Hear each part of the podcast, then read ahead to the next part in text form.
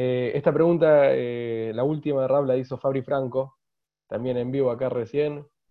Eh, y ahora voy a- vamos, para ir cerrando, con los minutos que nos quedan, tenemos una pregunta que ya está desde la semana pasada, de Johnny Gerade. La pregunta es así, cuando el pueblo, nos vamos a un plano más filosófico ahora, al Sí. tema de Matán Torah, la entrega de Torah, la salida de Egipto, cuando el pueblo sale de la esclavitud de Egipto, ¿era, con, ¿era consciente que recibiría un código tan preciso y hasta estricto como la Torá?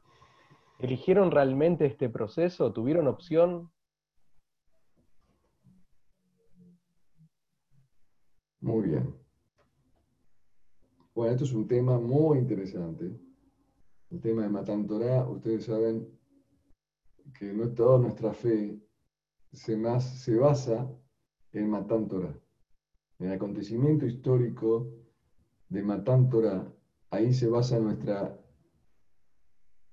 credibilidad en Dios, más que en los moftim que vemos a diario como la creación, en, la- en las maravillas que uno ve, porque uno puede llegar a, Dios a través de la observancia y la contemplación de la creación, pero eso requiere de mucha especulación filosófica y no estamos todos cap- capacitados. Pero por eso toda la salida de Mitzrayim y la entrega de la Torah fue un acontecimiento que convenció a todas las, las personas que, estaban ahí presenciando eso y bueno, no, necesitaban ser filósofos para entender que estaban hablando con Boreola. Fue un acontecimiento básico, constituyente del pueblo judío, la entrega de la Torah. Ahora, cuando recibieron la Torah, los judíos, y claro, está buena la pregunta, ¿tenían ellos conciencia de lo que estaban? No, no, la verdad que no tenían. La- según los Mekorot, las fuentes que, que- que están escritos sobre este tema, los judíos dijeron a Seben Ishma, dijeron, haremos escucharemos. O sea, después de ver todo lo que vieron, después de entender todo lo si una persona, si una persona estaba muriendo, estaba pres- preso, lo estaban por matar, y viene alguien y lo sacó de la esclavitud, y lo llevó a la, libertad, y le dio de comer, le dio de beber, y lo revivió, y lo salvó de la muerte. Entonces dice, mira, te tengo que pedir, ¿podés hacer esto que está, esto que, que-?" lo que vos me digas, yo hago. Eso es de Ishma. No es que, eh, digamos, entendían todo y comprendían la grandeza, no, no, no. Incluso hay varios midrashim que ustedes sabrán, que conocerán, que dicen que Kiblur, la, la Torah Shemichtab, y no Kiblur la Torah Shebealpe, y que después en el Purim, recién Kiblur la Torah Shebealpe. Hay muchos midrashim. Hay, hay, hay otros midrashim que dicen que todavía, a pesar que le dijeron que sí a Dios, Gambú Dat a, a Boré, le robaron, eh, engañaron a Dios, y todavía tenía tendencias idólatras. No podían erradicar todos los instintos idólatras que tenían y paganos y, las, debilidades que tenían, que habían arrastrado durante años, pero sí actuaron con coherencia en relación a que Dios nos salvó. Y no es que me lo contaron, ni es que yo hice un- un análisis filosófico de que Dios existe, sino que acá Dios me está salvando y me dice, cumplí esto. Entonces la gente dijo, yo voy a cumplir.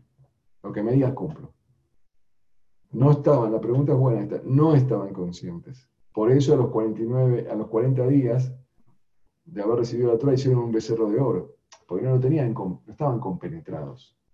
Enseguida lo abandonaron. Y por eso la importancia del estudio de la Torah. No alcanza con aceptar la Torah. Un día uno tiene un ataque de religiosidad, se da cuenta que el mundo este es un mundo pasajero, que no sirve para nada, y toma conciencia. Entonces, hago te suba, bárbaro. La decisión está bárbara, nada se pero después hay que estudiar y estudiar, porque si no, no se internaliza.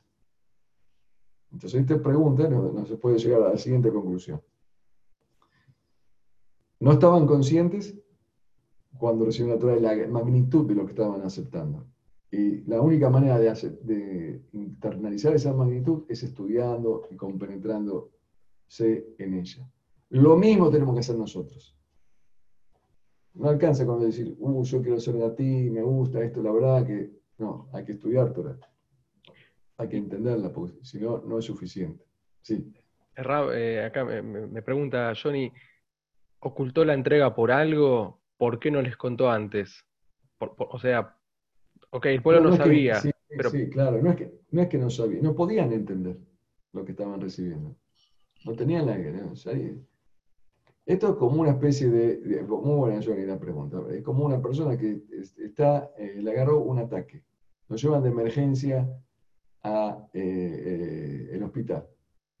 Y le tienen que, para revivirlo, le tienen que aplicar una inyección determinada. Y el hombre dice, un momento, explíqueme qué me va a inyectar. No, no, no, no hay que explicar. Acá, tengo que aplicar la inyección ahora porque si no te morís.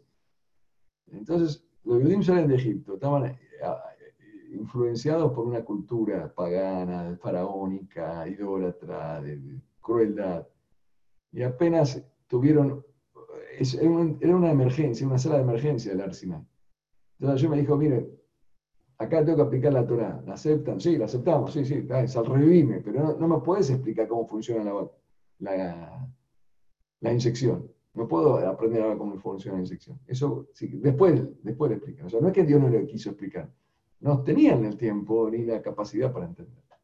Para eso estamos nosotros, todas las generaciones futuras, después Moshe, durante los 40 años del desierto, y después durante, a lo largo de la historia, siempre esa es nuestra misión, ¿no? Cada generación entenderlo un, un poco más. Perfecto. Bueno,